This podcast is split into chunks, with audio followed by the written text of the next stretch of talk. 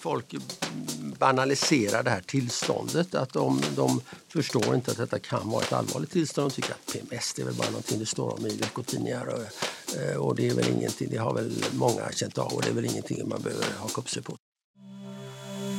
Sex på arbetstid. Sex på arbetstid. Sex på arbetstid. En podd om SRHR för dig som jobbar inom vården.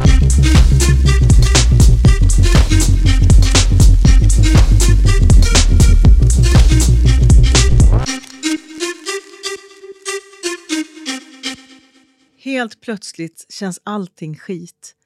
Du blir irriterad på dina barn, du stör dig på din kollegas smackningar, du känner dig svullen, självförtroendet är i botten och du gråter för småsaker. Kanske har du det ännu värre än så. Du kanske har depressiva symptom och till och med suicidtankar.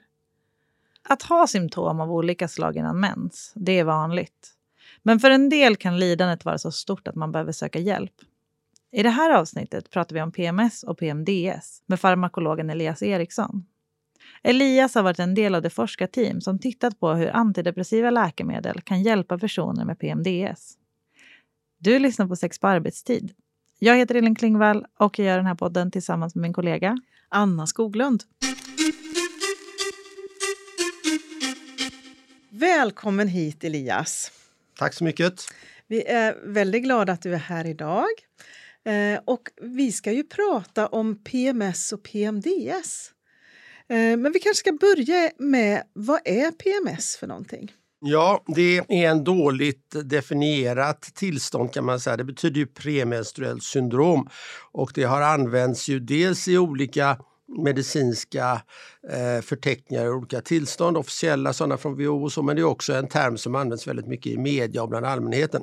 Och man kan nog i stort sett säga att eh, om någon har symptom som uppträder före menstruation, eh, veckan före eller eh, tio dagar före och, sådär, och som sen upphör när menstruationen kommer inom några dagar efter eh, så eh, kan den här personen anses ha PMS och eh, det räcker egentligen att det är ett enda symptom och det kan även om det är ganska lindrigt så, så brukar man kalla det PMS. Så att det där är ingen särskilt användbar diagnos i eh, sjukvårdssammanhang. För väldigt många som har banala sådana symptom tycker inte att det där spelar ingen roll. Va? Men de kan nog ändå säga att man har PMS. Så att det, det, PMS är ett väldigt vanligt tillstånd och dåligt definierat kan man säga.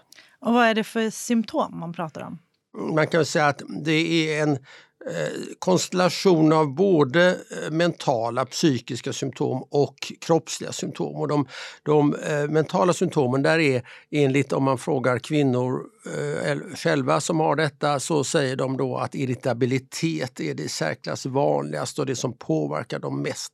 Sen är det också ganska vanligt med eh, nedstämdhet, ledsenhet. Det är vanligt att man är, har svårt att koppla av. Man är tension brukar man säga, att man är lite spänd sådär eh, och har ofta humörsvängningar och så. Det, det, det är de vanliga mentala symptomen. Mm, kroppsliga symptom kan vara till exempel bröstspänningar, smärtor i brösten, en allmän svullnadskänsla. Eh, ibland räknar man även huvudvärk som kommer premenstruellt till det här syndromet. Så att det är, det är olika typer av symptom och där är det viss oenighet så tillvida att eh, gynekologer som är de som framförallt eh, studerat detta och behandlat eh, personer som har de här besvären, de brukar Eh, Eh, tycker det är väldigt rimligt att föra samman alla typer av symptom, vad det än är, till, och kalla det ett och samma tillstånd. Ehm, det finns andra, till exempel inom psykiatrin, som nog tycker att man kan dela upp det här, att det är inte samma sak riktigt utan de är mer intresserade av de psykiska symptomen och inte särskilt av de kroppsliga symptomen. Hur ska man förstå PMS och PMDS? Är det ett tillstånd, en sjukdom, en diagnos, ett symptom? Ja, det är en bra och svårbesvarad fråga kan man säga. Det är en diagnos kan man ju säga då. Eh, eller om vi ska komma in på det här som kallas PMDS. Vi kan, om jag får kommentera det, det. PMS är mera då en term som används i alla möjliga sammanhang. PMDS det betyder ju premenstruellt dysforiskt syndrom. Och det eh, skiljer sig från vanligt PMS eh, på två sätt. Dels så eh, för att eh, du ska uppfylla kriterierna för detta, då måste du ha något av de mentala symptomen. Om du bara har bröstspänning eller huvudvärk eller något sånt där eller svullnadskänsla, då har du inte PMDS. Och för det andra, som för att uppfylla kriterierna för PMDS så eh, ska det här vara så allvarligt att det påtagligt påverkar din livskvalitet negativt, din funktionsförmåga i olika sammanhang eller på, plågar dig mycket. Så att säga. Eh, annars eh, räknas det inte. så att säga.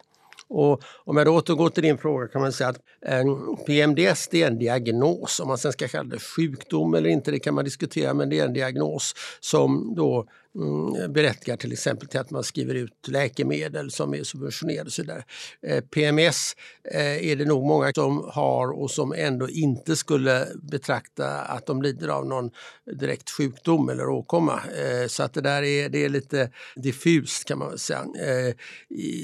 Det är ju så med flera tillstånd, inte minst inom psykiatrin, att de förekommer i en väldigt lindrig form i kanske en majoritet av befolkningen och, i en, Eh, och som inte skulle drömma om att anse sig ha någon, någon åkomma, någon sjukdom. Och sen finns de i en väldigt allvarlig form i en liten minoritet och där är det då motiverat med en diagnos och kan vara motiverat med behandling och så vidare. Det gäller inte bara PMS utan, och PMDS utan det gäller också eh, ja, olika ångesttillstånd och så som kan ha, fungera på det sättet. Och då är det viktigt tycker jag att man, man inser att även om det finns en lindrig form som många har så finns det också en allvarlig form som man ska ta på allvar.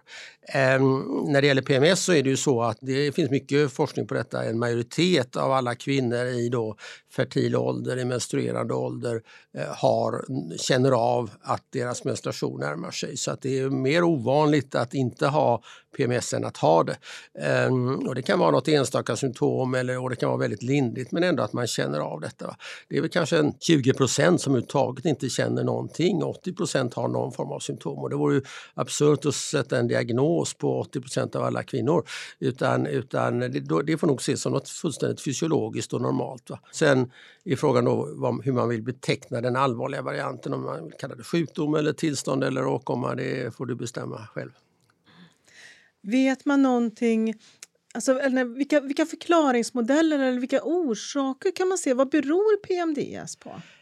Ja, man kan ju, när det gäller orsaker till eh, åkommor eh, så kan man ju eh, besvara den frågan på två sätt. Den ena frågan är varför drabbas vissa och andra inte?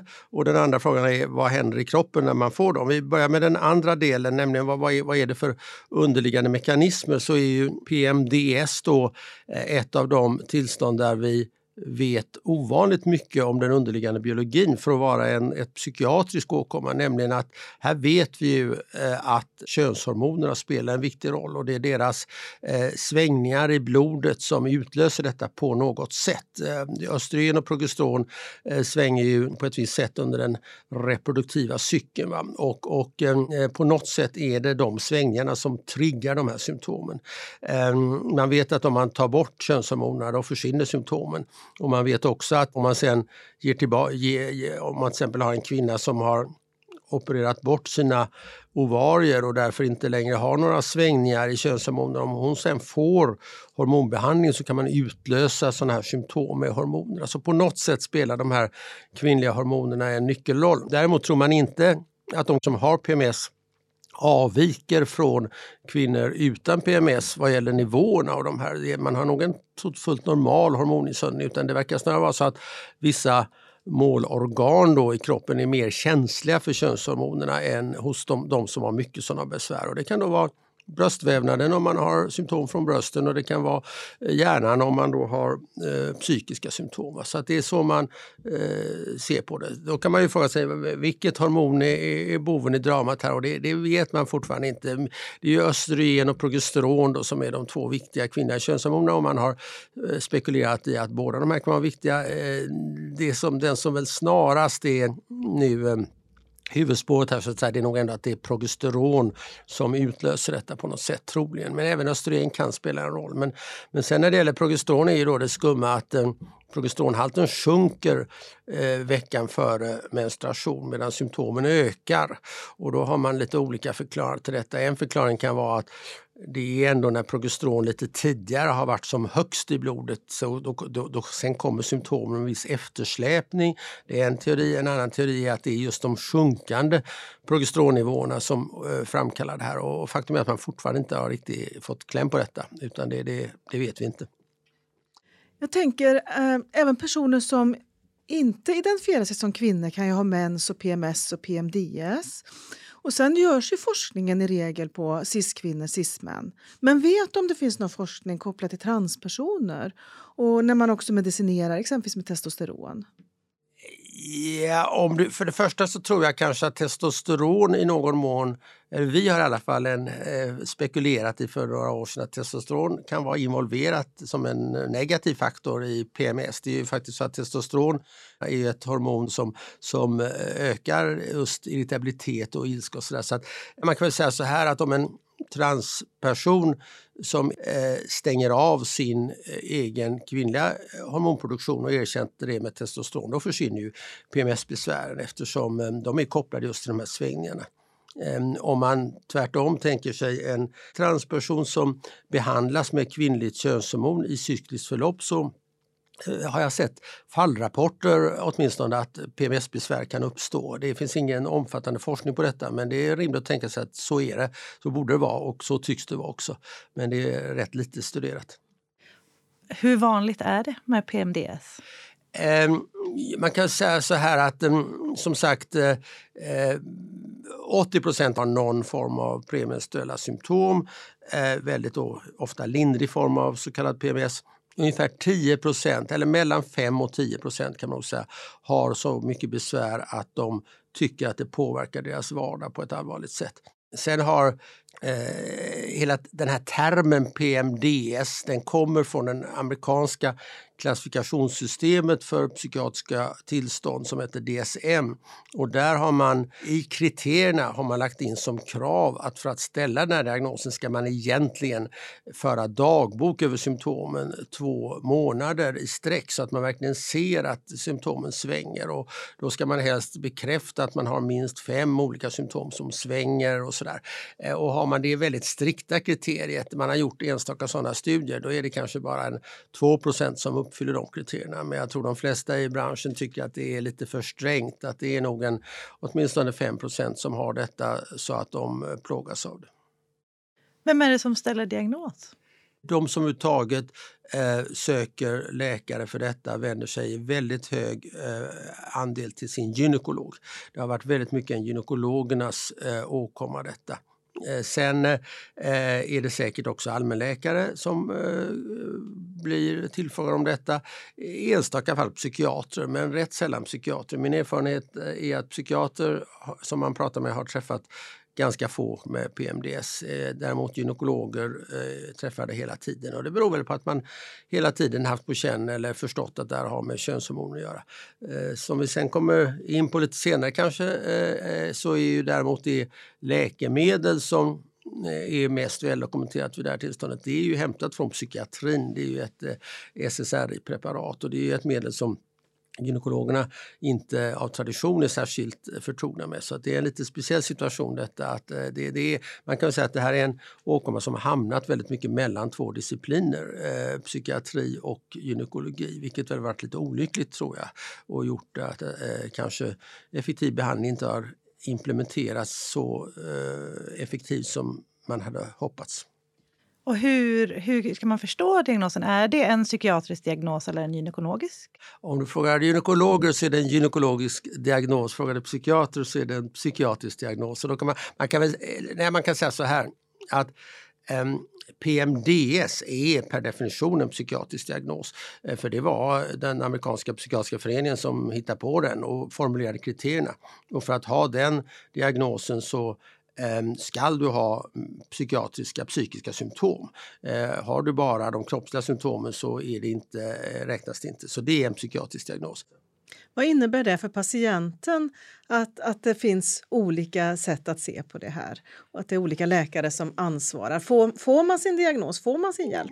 Nej, jag tror ju då att det varierar väldigt mycket och det varierar mer än vad det borde göra. Jag tycker att alla som söker för det här, vilken doktor de än söker, eh, borde få tydligt besked att ja, detta är ett, eh, ibland ett väldigt, eh, kan vara ett allvarligt tillstånd som man ska ta på allvar. Eh, har du en lindrig variant av detta så är det kanske inget du behöver bekymra dig för men har du en allvarlig variant har jag full förståelse för att du vill ha hjälp med detta. Och de bör också få information att det faktiskt finns effektiv behandling att erbjuda. Det finns ju verkligen det numera. Eh, och jag har ett intryck att det är, är väldigt varierande. Vissa gynekologer är jätteduktiga på detta, har alltid varit intresserade av det. Ehm, Eh, vissa eh, avfärdar detta, får jag ibland en känsla av. Jag, eh, när vi, vi har ju hållit på att forska mycket på PMS och PMDS, det är därför jag sitter där. Jag är själv inte gynekolog och inte psykiater heller, eh, med, utan min ingång i detta är ju eh, från, från forskningsvärlden. Och eh, vi har ju då när, när eh, ofta kontaktats av kvinnor då som undrar, har du något tips var jag kan få hjälp för detta? Vi har läst om att ni håller på med sånt där, var kan jag få hjälp? Min, min eh, läkare läkare säger att det där inget, finns inget att göra åt och det där är inget att bry sig om. Det är, tror jag är ganska vanligt att det förekommer och det är i så fall inte alls bra. Var skulle man säga att patienter ska vända sig utan att säga något specifikt? Men liksom vart inom hälso och sjukvården hör behandlingsansvaret hemma? Det är ju numera väldigt svårt att tyvärr slå sig fram till specialistpsykiatri. Men de flesta som har psykiatriska åkommor ska ju numera söka primärvård i första hand, eh, depression och ångesttillstånd och sånt där. Ehm, och så att psykiatri kan nog, skulle jag nog inte i första hand eh, säga utan däremot har ju många sin gynekolog och det är en naturlig kontakt tycker jag. Så att jag skulle nog säga gynekolog i första hand eller allmänläkare. Det är väl de två kategorierna skulle jag säga. När debuterar PMS och PMDS? Är det vid första mens eller hur, hur ser det ut? Eh, det är så här att om man går ut med så kallade epidemiologiska studier, så vill går ut i befolkningen och frågar eh, om mm, de här symptomen förekommer, då visar det sig att de dyker upp redan tidigt under eh, 17-18 års åldern. Och, och, kan vara, eh, så att det är i stort sett lika vanligt under alla eh, fertila år, från pubertet till med menopaus. Eh, däremot om frågan gäller vilka är det som söker för detta så är det väsentligen oftare kvinnor i 35-årsåldern, 40-årsåldern och det är en allmän erfarenhet att det, det, är, då de, det är då de flesta eh, hör av sig till vården. Och, eh, det finns eh, dåligt eh, belagt men en allmän uppfattning att de här besvären blir värre efter att man fått barn än innan. Och vissa tror att ja, det är väl inte så konstigt för tillvaron blir eh, på sociala skäl jobbigare när man har barn så att då, då märks symptomen bättre. Det är lättare att, att eh, hantera dem innan man har ytterligare den belastningen i livet att ta hand om barn. Men eh, många tror nog ändå att det kan också vara någon, någon faktiskt biologisk mekanism, någon hormonell mekanism som gör att den här hormonella omställningen i samband med en graviditet sen på något sätt primar de här systemen till att eh, PMS blir faktiskt värre också. Så att eh, vanlighets, van, lika vanligt i alla åldrar men eh, det blir nog värre och värre med åren ofta. För det låter ju annars väldigt länge att vänta så många år innan personen söker hjälp och innan man får behandling. Ja, och det förekommer absolut att 20-åringar söker också och mår jättedåligt av detta. Så att det, det ska inte säga att det inte händer. Men jag håller med dig att det är ehm, eh, väl så att väldigt många hanterar detta på olika sätt, mer eller mindre lyckat. Då, va? Absolut. V vad kan det vara för sätt? Handlar det om att man försöker hitta Eh, naturläkemedel eller ja, är det... det... Naturläkemedel kan jag inte, inte rekommendera för där finns det inte några robusta stöd för att de fungerar. Det kostar mycket pengar men har nog ingen eh, egentlig effekt. Det är väl egentligen inte... Jag, jag tänker väl framförallt då att man kanske i någon mån anpassar sin almanacka efter sina besvär så att man vet om att nu kommer den här veckan och då undviker man sådana saker som man vet inte är så kul att syssla med när man har som mest symptom. Och det kan man då, sånt blir svårare när man då har familjeliv och så sköta. Så att, men eh, annars finns det väl inte så mycket tips för egentligen vad man kan göra. Ehm, eh, det har hävdats att motion eh, kan vara till viss hjälp. Det hävdas som de flesta tillstånd och ibland är det inte sällan, det, det finns sällan väldigt tydliga kontrollerade studier som visar att så är det men eh, till viss hjälp kanske.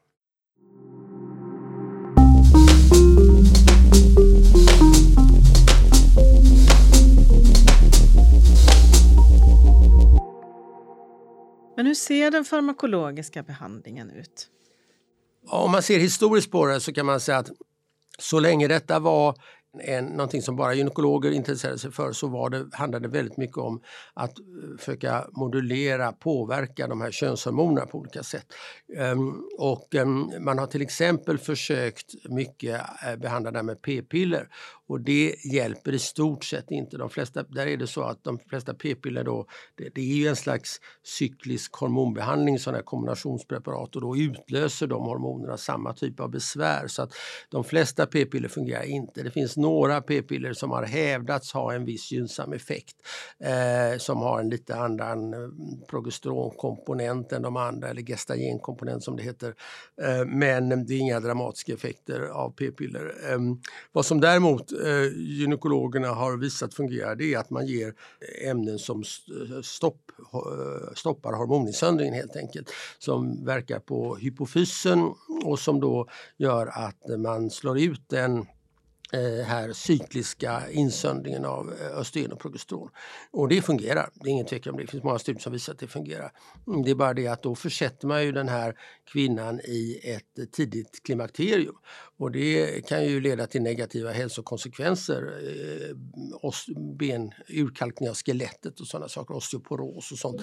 Så att det där är ju ingen toppenbehandling kan man säga. Vad man då har försökt är att stänga av könshormonerna och sen ge tillbaka hormoner för att undvika eh, de negativa konsekvenserna av, av att man stänger av det. Man behöver dessutom göra det för mm, livmoderslemhinnan och så att hålla igång. Och, och när man då ger tillbaka de här hormonerna då kommer ofta symptomen tillbaka. Så det där har inte varit någon riktigt eh, slått igenom på bred front kan man säga. Det, det där är en i någon mån evidensbaserad behandling då att stänga av hormonproduktionen men det är ingenting som har slagit igenom. Sen har det gjorts en intressant studie i Uppsala nyligen där man har gett en, en eh, blockerare av progesteronreceptorer som man gett då före ägglossning och som då också har effekt. Men eh, det är alldeles nytt och det har inte på något sätt introducerats kliniskt men det var en väldigt intressant studie och ehm, eh, den mekanismen skulle kanske kunna bli någonting i framtiden. Just det här ämnet hade vissa biverkningsrisker så att det, just det, den molekylen kommer nog aldrig att slå igenom men det är i alla fall också ett intressant uppslag. Så det finns i den här området hormonpåverkande eh, läkemedel finns det ett antal tänkbara alternativ men inget som idag är, är på något sätt förstahandsbehandling. Utan vad som har blivit förstahandsbehandling det är istället då de här antidepressiva medlen som kallas SSRI, eh, selektiva serotoninåterupptagshämmare. Och de, de medicinerna används ju för en rad andra tillstånd. Depression, eh, panikångest, social fobi, tvångssyndrom, generaliserad ångest och så vidare. Eh, men de har också då visats vara eh, väldigt effektiva vid premenstruell dysforisk syndrom. Och det är då inte så att alla antidepressiva fungerar. Det finns antidepressiva medel som inte påverkar serotonin och de fungerar då inte vid den här indikationen, den här åkomman, utan det ska vara ett serotonärt antidepressivt medel, något av de här SSRI-preparaten. Och här verkar de fungera på ett något helt annat sätt än de funkar vid depression. Det, vid depression får man ofta vänta eh, flera veckor eller månader innan man har en full antidepressiv effekt och det gäller även vid de flesta ångestsjukdomar. Vid PMS eh, och PMDS kommer effekten av någon anledning eh, väldigt snabbt inom eh, nästan samma dag eller inom några få dagar och det innebär ju att eh, kvinnor behöver inte då medicinera jämt med de här eh, medicinerna utan det räcker att man börjar ta dem till exempel vid ägglossning och varje månad och sen trappar ut dem i samband med att menstruationen kommer. Och det finns också de som börjar ännu senare som börjar om, om man vet med sig att besvären brukar börja sju dagar innan menstruation så kanske man börjar ta de här 8-9 dagar innan. Så att, och det har blivit eh, tveklöst eh, förstahandsbehandling av PMDS över hela världen för närvarande. Hur är det med insättningssymptom och utsättningssymptom? Ja, intressant fråga. Och då är det så att eh, insättningssymptom eh, när man tar de här medicinerna, eh, eller biverkningar så att säga, det är ju två slag som är relevanta. Och det ena är eh, att vissa patienter kan få ökad ångest framförallt och ökad, eh, ibland blir lite depressiva men framförallt ångest är, det vanliga insättningssymptomet. Och eh, det eh, hänger rätt mycket på eh, för vilket tillstånd man behandlar, använder de här medlen. An, om man använder dem för behandling av den åkomma som heter panikångest, då är det faktiskt väldigt vanligt att de patienterna får mer ångest i början av behandlingen och sen eh, får de ehm, eh, en tvärtom-effekt så det har ofta väldigt god effekt på panikångesten efter viss tidsbehandling. Men initialt får de ofta ökad ångest. Eh, när det gäller deprimerade patienter har vi gjort studier på detta, eh, tittat på gamla studier och sett hur vanligt det är. Och där förekommer det också, men det är ganska ovanligt med depression. Det förekommer kanske hos en, mellan 5 och 10 procent att man får förvärrad ångest till en början. En, vid PMS har jag inga siffror på det, men vårt intryck, eh, vi har gjort en massa kliniska studier med de här medicinerna vid Eh, PMDS och eh, vi, jag uppfattar det som ganska ovanligt. Det förekommer men ganska ovanligt. Eller till och med mycket ovanligt skulle jag säga. Så, att, så att det, det brukar inte vara något stort bekymmer. För jag Sen, tänker att om man hela tiden påbörjar och avslutar medicineringen, ja, tar paus, ja, så men, skulle insättning och utsättningssymptom Ja, men, men insättningssymptom har de då inte så då, eh, av den typen, eller i alla fall väldigt sällsynt. Eh, det finns de som har det, absolut. Men jag, eh, jag kan inte säga hur många procent, men det är, är relativt sällsynt och i så fall om man skulle ha påtagliga sådana insättningssymptom då finns det ju två alternativ. Det ena är att man avstår den här behandlingen, att det, man inte tycker det är värt det. Eller att man faktiskt väljer att medicinera kontinuerligt, för det kan man ju också göra. Och då slipper man ju det. Va? Så att det finns eh, lösningar på det problemet i så fall. Var den ena helt enkelt är att man inte väljer att använda de här medicinerna. De allra flesta av de patienter vi har behandlat har inte upplevt detta. Det är en liten minoritet som har gjort det. Eh, det andra typen som jag skulle komma till av insättningsbesvär det är illamående, eh, att man, som om man vore åksjuk och sådär. Och det märkte vi till vår lite förvåning men också tyckte jag intressant i en studie att där, även om man bara tar detta halva månaden så får man ändå en tolerans mot den effekten så den försvinner. Så att vad vi såg var att under första månaden så var det många som hade detta, andra månaden eh, mycket färre och tredje månaden var det borta. Så att just det insättningsbesväret verkar inte eh, leva vidare även om behandlingen är intermittent som det heter. Det är den sedvanliga benämningen på den här typen, eh, intermittent SSRI-behandling. När det gäller sen din andra delfråga, utsättningsbesvär, så är det absolut någonting som förekommer när man har tagit de här länge för depression eller ångesttillstånd. Om man då slutar abrupt så kan man få alla möjliga typer av utsättningsbesvär. Det har blivit rätt mycket uppmärksammat i media på senare år. Ibland tror jag man kanske något överdriver problematiken men man ska absolut inte underskatta den. Det är definitivt många som stått länge på SSRI och tycker det är jobbigt att sluta.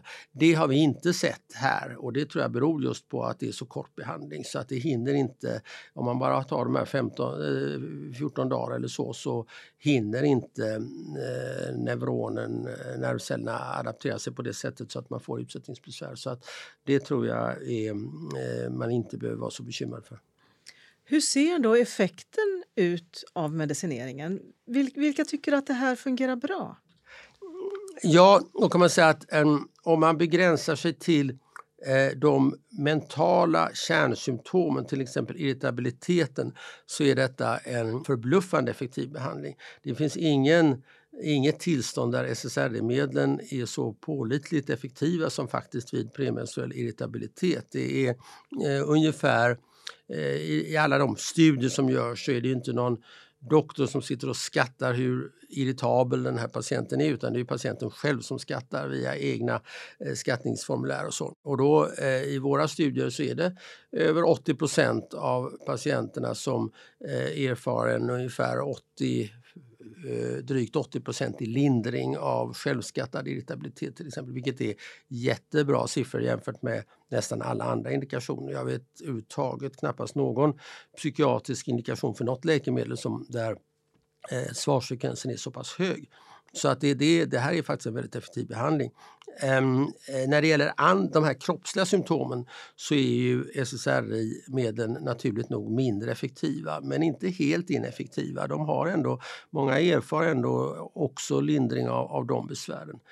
Um, huvudvärk tror jag inte blir alls bättre. Har man premenstruell huvudvärk finns ingen anledning att ta SSRI för det tror jag. Men, men, och, men vissa av de här kroppsliga symptomen kan ändå uppfattas som lindrigare också. Men, det, men ehm, och ibland när man tittar till, på internationella PMS-studier som har gjorts så ser resultatet inte riktigt så imponerande ut som jag säger nu. Då kanske det är 60 procent som har en kraftfull nedsättning av sina symptom. Men ehm, då är det ofta att man har använt en skattningsskala som omfattar alla symptomen.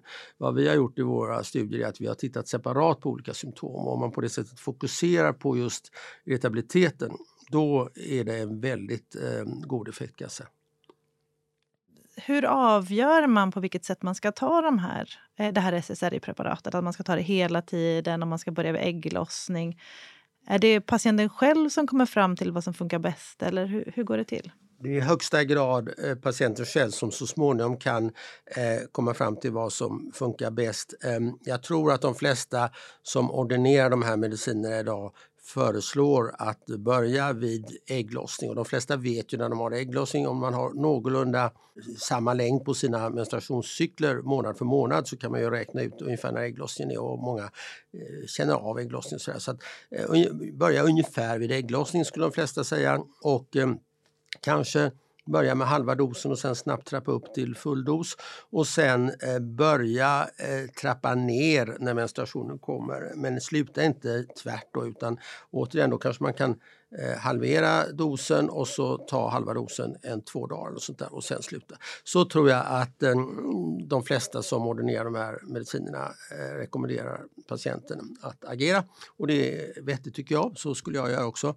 Eh, men eh, sen vet jag att väldigt många själva så småningom kommer på att jag kan börja lite senare och jag kanske börjar, jag vet att besvär brukar komma de är som värst fem dagar innan så jag börjar bara sju dagar innan och så. Så där provar man på själv. Jag kan berätta för övrigt en, en liten anekdot. Att när vi testade de här medicinerna Eh, vid eh, ett, ett SSRI-liknande medel vid PMS så var vi eh, övertygade om att man behövde, om det alls skulle fungera, att man behövde ta det hela månaden eftersom det, de här har ju en väldigt lång startsträcka de här medicinerna. Så att eh, de första studierna vi gjorde då eh, medicinerade kvinnan eh, varje dag under hela månaden. Och, eh, det var, de återkom flera patienter, flera av de här deltagarna och tyckte att det var jättebra medicin och fantastiskt och synd att jag inte fick den här för tio år sedan. Så, så allt var toppen på alla sätt och de var glada och nöjda. Mm, men sen efter ytterligare några Mm, var det några som hörde av sig, det var flera stycken då eh, från en av våra första studier som hörde av sig och sa att men eh, den här medicinen har ju ändå en del biverkningar och varför ska jag ta den hela månaden? Jag har ju bara besvär i tio dagar. Och då fick vi förklara att jo men det är tyvärr så att de här har en lång startsträcka och så att om du börjar ta det varje gång så hinner du inte få effekt för den besvären ändå är över och så. Mm, och sen gick det ytterligare en tid och sen var det Eh, jag kommer inte ihåg om det var två eller tre, men flera patienter ringde tillbaka och sa att Nej, men jag brydde mig inte om vad du sa, jag testade och det funkade jättebra. Det var så vi kom på att det var det här snabba tillslaget. Det hade vi verkligen inte trott. Och då, det fick, när det var, bara var någon som hade av sig så tänkte jag ja, det är väl någon placeboeffekt. Tänkte vi. Men sen när flera sagt samma sak så eh, gjorde vi då en studie där vi undersökte detta. Och de hade ju helt, vi hade ju fel och de hade ju helt rätt att det, det här är en helt annan typ av mekanism än den antidepressiva verkan. Jag undrar ändå, vad händer med de här... Det är fantastiskt att 80 procent är hjälpta. Vad finns det för alternativ för de 20 procenten som det inte fungerar för? Eh, ja, det är en bra fråga och man kan ju också fråga sig vad det finns för alternativ för de som har huvudsakligen kroppsliga besvär för de blir ju heller inte så där dramatiskt hjälpta. Och då är det väl i och för sig de här hormonvarianterna man får fundera på. Eh, några kan nog ändå bli bättre på p-piller. Så det kan vara värt att prova några av de p-piller som anses vara särskilt effektiva vid detta eh, tillstånd. Och eh, ibland kan det slå väl ut. Och sen kan man tänka sig den här lite mer drastiska behandlingen med eh, det som kallas GnRH-agonist. Det är ett annat ord för de mediciner som via hypofysen då stänger av hormonproduktionen från ovarierna. Sånt som gynekologer ibland har använt och eh, man kan nog i vissa tillstånd få tillgripa dem då och försöka då, då jag sa då att då måste man ju ge tillbaka hormoner för annars kan man få negativa effekter. Men vad man då kan göra är att man kan glesa ut den här svängningarna så att de inte blir lika frekventa som en normal menstruationscykel och lite, trixa lite på olika sätt. Så det, det skulle väl i så fall vara en farmakologisk möjlighet för de, de, de, eh, den, den andel som inte svarar på SSRI. Jag tänker på det här ändå, de här fantastiska eh, positiva resultaten på SSRI.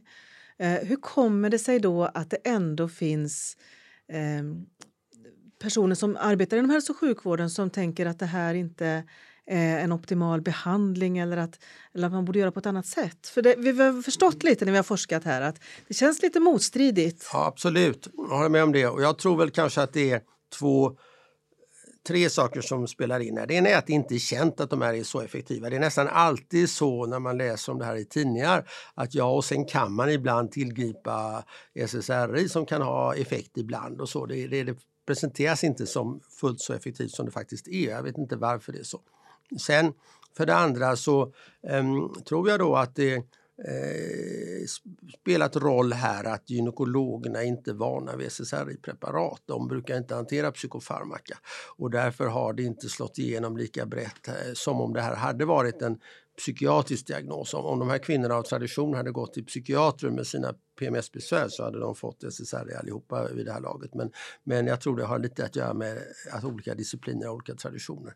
Och sen tror jag att eh, det tredje kan vara att det finns en del fördomar mot psykofarmaka eller folk eh, med rätt eller orätt så är det många som inte vill ta psykofarmaka. Det skrivs ju ofta väldigt mycket negativt i media om de här läkemedlen bedrivs nästan något av en kampanj mot de här medicinerna tycker jag i massmedia. Eh, man ska absolut inte underskatta nackdelarna med dem eller biverkningarna eller utsättningsbesvär och så vidare men ofta presenteras de i media numera som eh, om de var ganska farliga att ta och så är det ju faktiskt inte. Det är ungefär eh, 8-9 procent av svenska folket som tar sådana mediciner och det är många miljarder över hela världen som har tagit dem. Så det här är ju väldigt välbeprövade medel och, och fungerar oftast väldigt väl.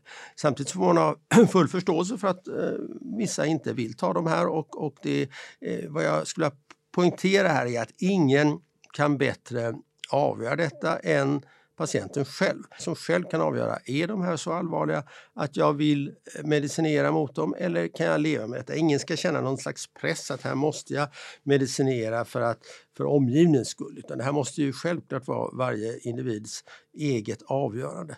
Och det kan ingen gynekolog eller annan doktor riktigt leva sig in i hur allvarliga är de här besvären. Det kan däremot kvinnan själv göra. Och på samma sätt är det bara patienten som kan avgöra Tycker jag att de eventuella biverkningar som jag får av de här SSRI-medicinerna mm, är värre än det tillstånd jag vill eh, bli fri från och då ska man förstås inte ta dem. Eh, jag, jag, skulle tro att många skulle vara betjänta av att ändå prova de här medicinerna och se vad, hur de tycker det fungerar eh, under några månader och sen ta ställning själva till om de ska fortsätta eller inte. Och sen tror jag för det fjärde då det vi pratade om förut att folk banaliserar det här tillståndet. Att de, de förstår inte att detta kan vara ett allvarligt tillstånd. De tycker att PMS det är väl bara någonting det står om i veckotidningar och, eh, och det är väl ingenting, det har väl många känt av och det är väl ingenting man behöver haka upp sig på. Så att säga. Den, den inställningen tror jag finns också. Så det är en kombination av faktorer här. Kan det också vara så att det är ett tillstånd som drabbar framförallt kvinnor? Ja, det eh, tror jag absolut det kan vara och eh, det har ju aldrig varit en statusladdad eh, åkomma att forska på som mera så kallat allvarligare psykiatriska åkommor till exempel. Va? Eller mera påtagligt påtagliga somatiska gynekologiska åkommor. Så det, det, det, får jag nog hålla med om att det, det, kan spela roll, eh, verkligen.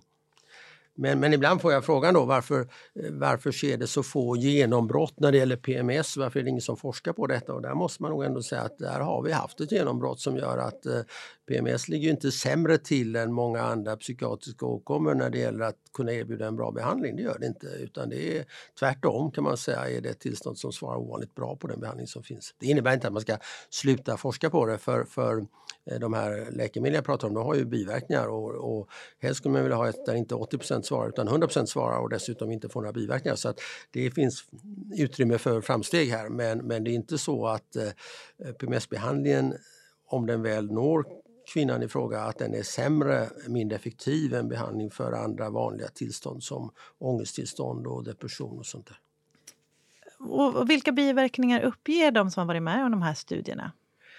Eh, biverkningarna är ungefär de som eh, när man använder de här för andra tillstånd ångest då kommer till exempel. Och SSRI är ju oavsett vad som står i, ibland i media där de utpekas som att de hade väldigt mycket biverkningar så är det ju faktiskt väldigt skonsamma läkemedel. Det var därför de här kom att ersätta för behandling av depression de gamla antidepressiva när de väl en gång kom, de här medicinerna.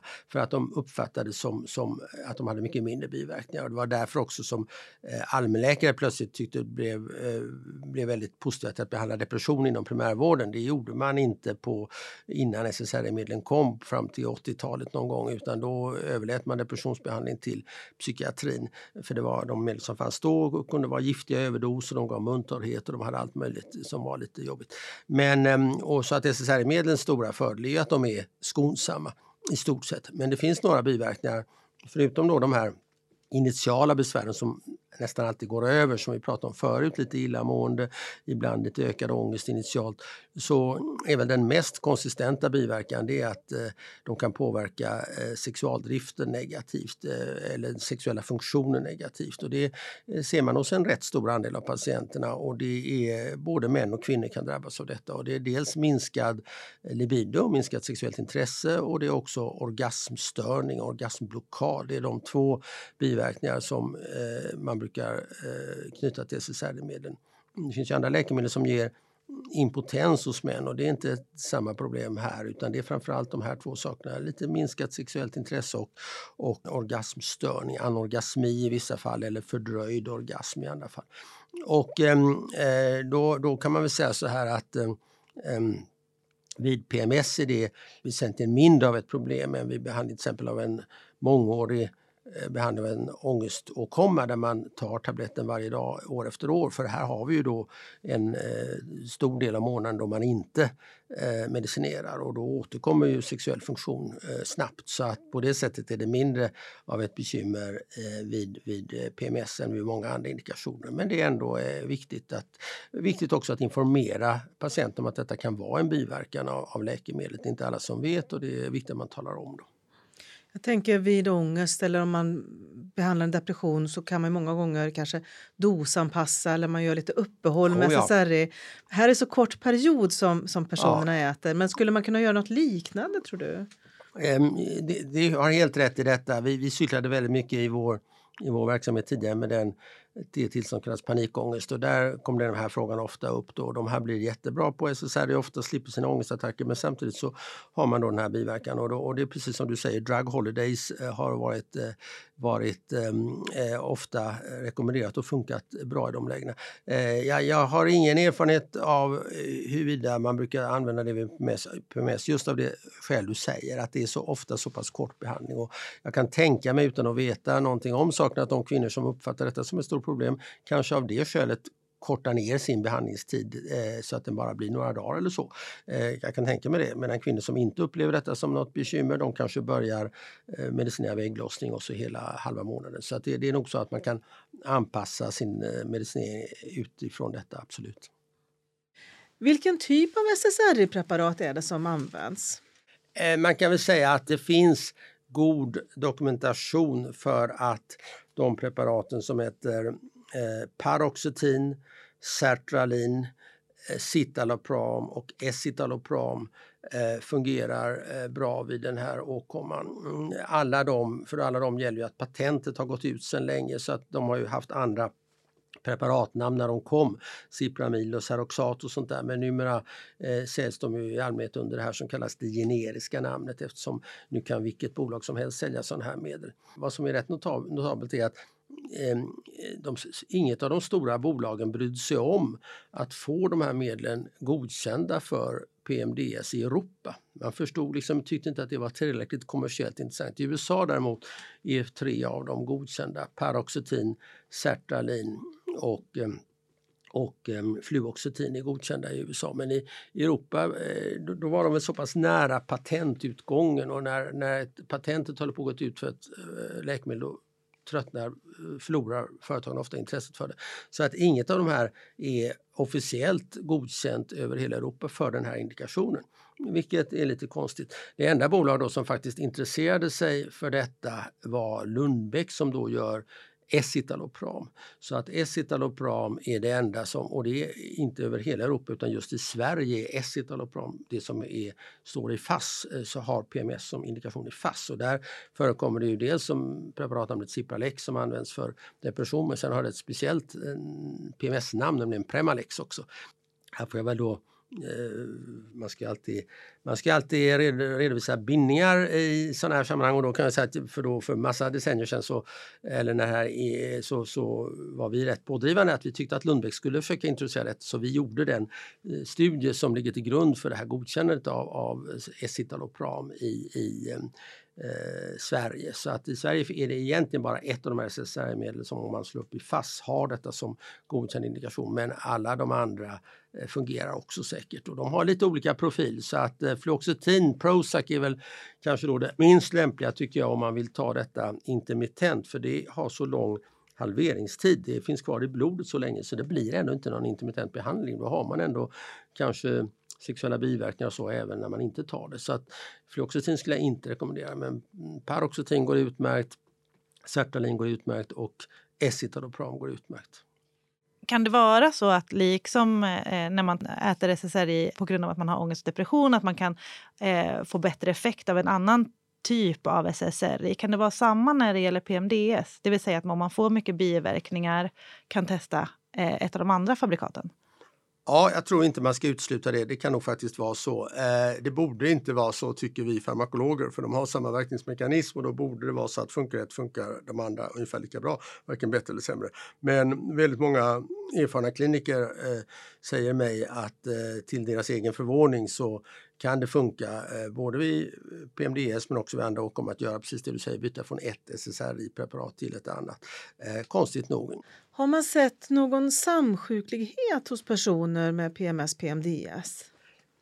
Ja, det är ju så här att eh, inom gruppen, om man kallar det SSRI-indikationer, det vill säga depression, de här ångesttillstånden, tvångssyndrom och då också PMS så brukar det allmänt i litteraturen sägas att det finns stor samsjuklighet, att man ofta har mer än en diagnos och eh, det går ofta samma åkommor i släkten så att någon i släkten har den ena åkomman och den andra en annan. så. Även när det gäller PMS så säger litteratur, litteraturen, forskningen på området, att det finns en samsjuklighet framförallt gentemot depression så att det är större risk att personer med Eh, PMS också har haft depressioner i eh, historiken. Eh, vi har inte själva tyckt oss känna igen det här riktigt. Vi har gjort en ja, 8-9 kliniska prövningar med olika läkemedel vid, vid PMS och så vidare. Det har passerat väldigt många den här diagnosen genom vår forskningsverksamhet genom åren. Och vår vårt allmänna intryck, och det finns förstås många undantag, är att det här är personer som har just en diagnos och ingen annan. De har PMS och de, är ofta, de här kvinnorna är ofta väldigt välfungerande, de är yrkesverksamma och inte inga långa sjukskrivningar och sånt där utan de är på, och, och har ofta väldigt lite av annan eh, psykiatri, inte missbruk och inte sånt där utan det här verkar i våra ögon är det ett väldigt isolerat tillstånd som, så vi se, har inte sett mycket av den här samsjukligheten. Jag betyder inte att den finns men, men det, är inte, det, är inte, det är ingen slående intryck vi får.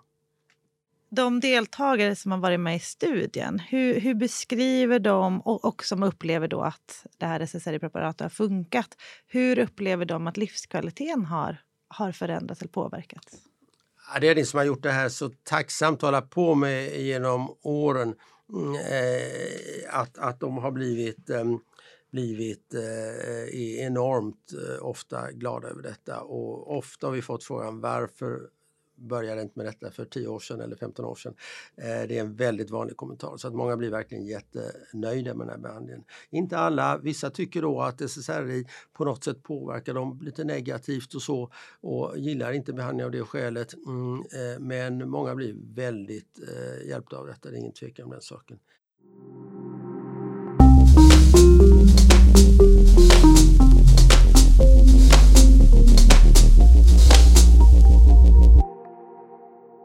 Men vi pratar nu om att, eh, det kan vara, eh, att man kan ha sexuella biverkningar av SSRI-preparatet. Men hur, hur påverkar PMS, PMDS sexualitet? Vad vet man om det? Ja, det är en intressant fråga också och det är ju så att om vi börjar se biologiskt på det eh, så kan man ju fråga sig varför finns överhuvudtaget premenstruellt syndrom? Varför har man beteendeförändringar som är kopplade till hormoncykeln. Eh, jag har svårt att tänka mig någon annan evolutionär förklaring än att eh, PMS är en slags reminiscens, en kvarleva av den, den brunstcykel som förekommer hos andra djurslag. Men sen har ju då mm, människan lämnat detta bakom sig i stort sett så att det är ju inte, när man frågar kvinnor allmänt så är det inga stora eh, skillnader. Det kan vara lite ökat sexuellt intresse i, eh, kring ägglossning och sådär men det är inga dramatiska grejer i stort sett. Um, och sen kan man förstås spekulera i, och det har jag inga siffror på, men det är klart att man kan spekulera i att de psykologiska effekterna av PMS ehm, eh, inte är gynnsamma för ett eh, lyckosamt eh, sexuellt eh, samliv kan man ju förstå, tänka sig eftersom det ofta leder till konflikter och sådär. Så att det finns, här får man, här får man eh, är någon slags sammanvägning av, av de biologiska hormonella faktorerna och det psykologiska sociala samspelet. Då. En, lite, en grej som förvånade mig en gång minns jag för länge sedan, det var en studie från USA där man använt Prozac Eh, SS, ett SSRI-preparat och då hade de faktiskt speciellt intervjuat eh, kvinnorna om sexuell funktion för man visste ju att eh, det var en viktig biverkan. Och trots att Prozac, precis som alla andra SSRI-medel, minskade sexuella intresset så hade de faktiskt en positiva effekter på sexuell funktion vilket talar då för att de gynnsamma dämpandet av irritabilitet och sånt övervägde faktiskt de sexuella biverkningarna. Så att eh, eh, där var nettoeffekten trots allt, trots medlens eh, antisexeffekt så var nettoeffekten gynnsam kan man säga. Men det har inte, mig vetligen har inte gjort så mycket annan forskning på det här området så jag kan inte, jag kan inte, vi kan alla spekulera i vad, hur PMS kan tänkas påverka sånt här men det finns inte så mycket gjort på det. Vet du, jag tänker nu är du farmakolog förvisso, men jag tänker så här, du, har, du är ändå expert inom området. Va, vad vet vi om eh, hur det är för närstående till personer som har PMS, PMDS? Jag tänker det kan vara ganska slitigt eh, med någon som med regelbundenhet eh, mår så dåligt. Eh, dels är det aldrig roligt att se någon närstående må dåligt. Dels är det ju så att, och det berättar alla de här kvinnorna nästan, att de som har en partner då att det här leder framförallt till konflikter i den nära familjekretsen. Det är inte mm, förekommer men det är inte så ofta enligt vår erfarenhet från våra studier att man tycker att det här eh, är särskilt destruktivt i arbetslivet. Det klarar man ofta att hantera och så utan det är framförallt på hemmaplan som det här eh, leder till konflikter och så. Så det är självklart att anhöriga upplever detta väldigt starkt. Det är ingen tvekan om det. I någon studie för skojs skull så eh, och det var förstås kvinnorna helt, helt eh, positiva till och införstådda med lät vi även deras partners skatta symptomen och det var eh, exakt överensstämmelse med vad kvinnorna själva tyckte. Det var ingen skillnad men, men även, även partnern kunde då förstå precis hur den här kvinnan mådde så att det, det var lite skojigt. Men, med, och, och såg effekten av behandlingen också. Så, så att nej, det är ingen tvekan om att det är det de flesta anför som som det stora bekymret. Konflikter med partner och med barn i familjekretsen. Det, det, det är det centrala. Har du några tips hur man kan stötta en person som, som närstående?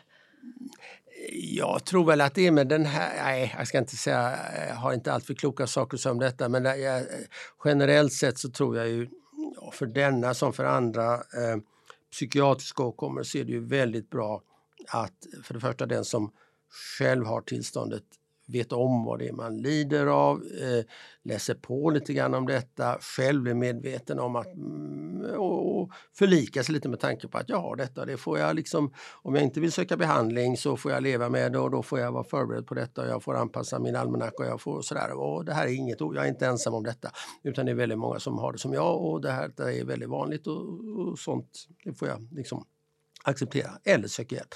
Och för det andra så tror jag det är väldigt bra också att eh, omgivningen är informerad, familjen är informerad så att man inte så att det inte kommer som en total överraskning varje månad att oj, nu är den här kvinnan väldigt arg som hon inte brukar alls vara. Så att det, det är självklart så att det är eh, bra om eh, att, att ju mer man vet, ju mer den närmaste omgivningen vet om detta, desto större förståelse har de rimligen för detta.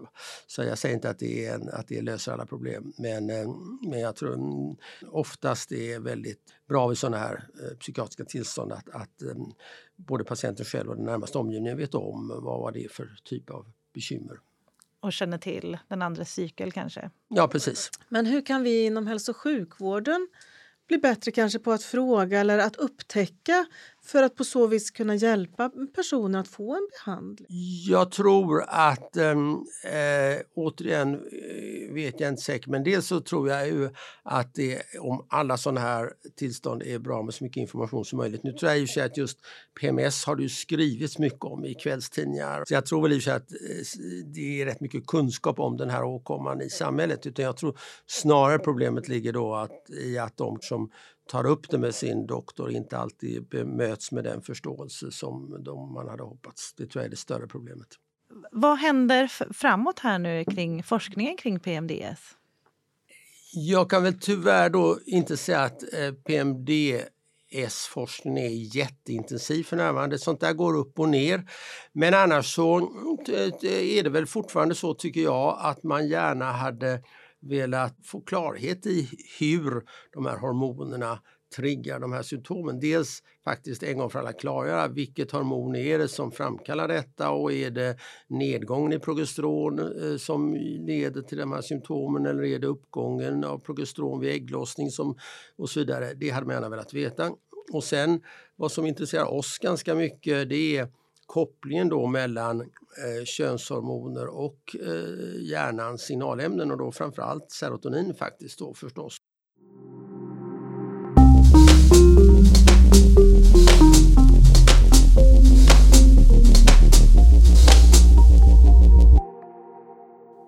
Tusen tack Elias Eriksson att du har varit med i Sex på arbetstid och berättat om er viktiga forskning. Jättetrevligt har det varit. Tack för att jag fick komma. Innan vi avslutar så skulle vi gärna vilja veta om du har några avslutande tips att dela med dig till annan vårdpersonal. Um, vi har väl varit inne på det redan tidigare, men det är väl två saker. Då. Det första är, tycker jag, att man ska eh, vårdpersonal all, ännu mindre än folk i allmänhet ska eh, leva i föreställningen att bara för att någonting är vanligt förekommande innebär att det är banalt och bör negligeras. Eh, det här är ett av de tillstånd där en allvarlig variant kan faktiskt vara mycket värre än man tror. Man vet till exempel att självmordsrisken är ökad vid svår PMDS till exempel. Och så. så det ena är att ta detta på allvar om ni möter en patient som klagar eller berättar om det här. Att det här är, man, man, får inte leva i vanföreställningen att detta alltid är lindrigt och banalt utan detta kan vara en allvarlig, allvarligt påverkande tillstånd. Den andra är att det är bra att känna till att det finns en effektiv behandling och jag tycker inte, nu är jag ju lite biased här eftersom vi har hållit på mycket med SSRI och den här indikationen så det är förstås, den ligger mig varmt om hjärtat men, men jag tycker inte man ska framställa det som att för patienter att ja, i värsta fall kan man ju möjligen prova antidepressiva och se om det kan ha någon effekt och så. Utan jag tror att det är viktigt om man vill nu vara sakligt informera de här Eh, personerna om den behandling som, möjlighet till behandling som finns så ska man säga att SSRI-medel fungerar ofta väldigt, väldigt bra mot vissa av symptomen, de, de irritabiliteten framför allt. Vårdpersonal ska känna till detta och informera eh, patienten om att denna möjlighet finns. Det är väl de två saker som jag tycker att patienter kan kräva att eh, få det bemötandet. Att man tar besvären på allvar och att man berättar för dem eh, vad, vilka möjligheter till hjälp som finns på ett sakligt sätt. Tusen tack! Tack.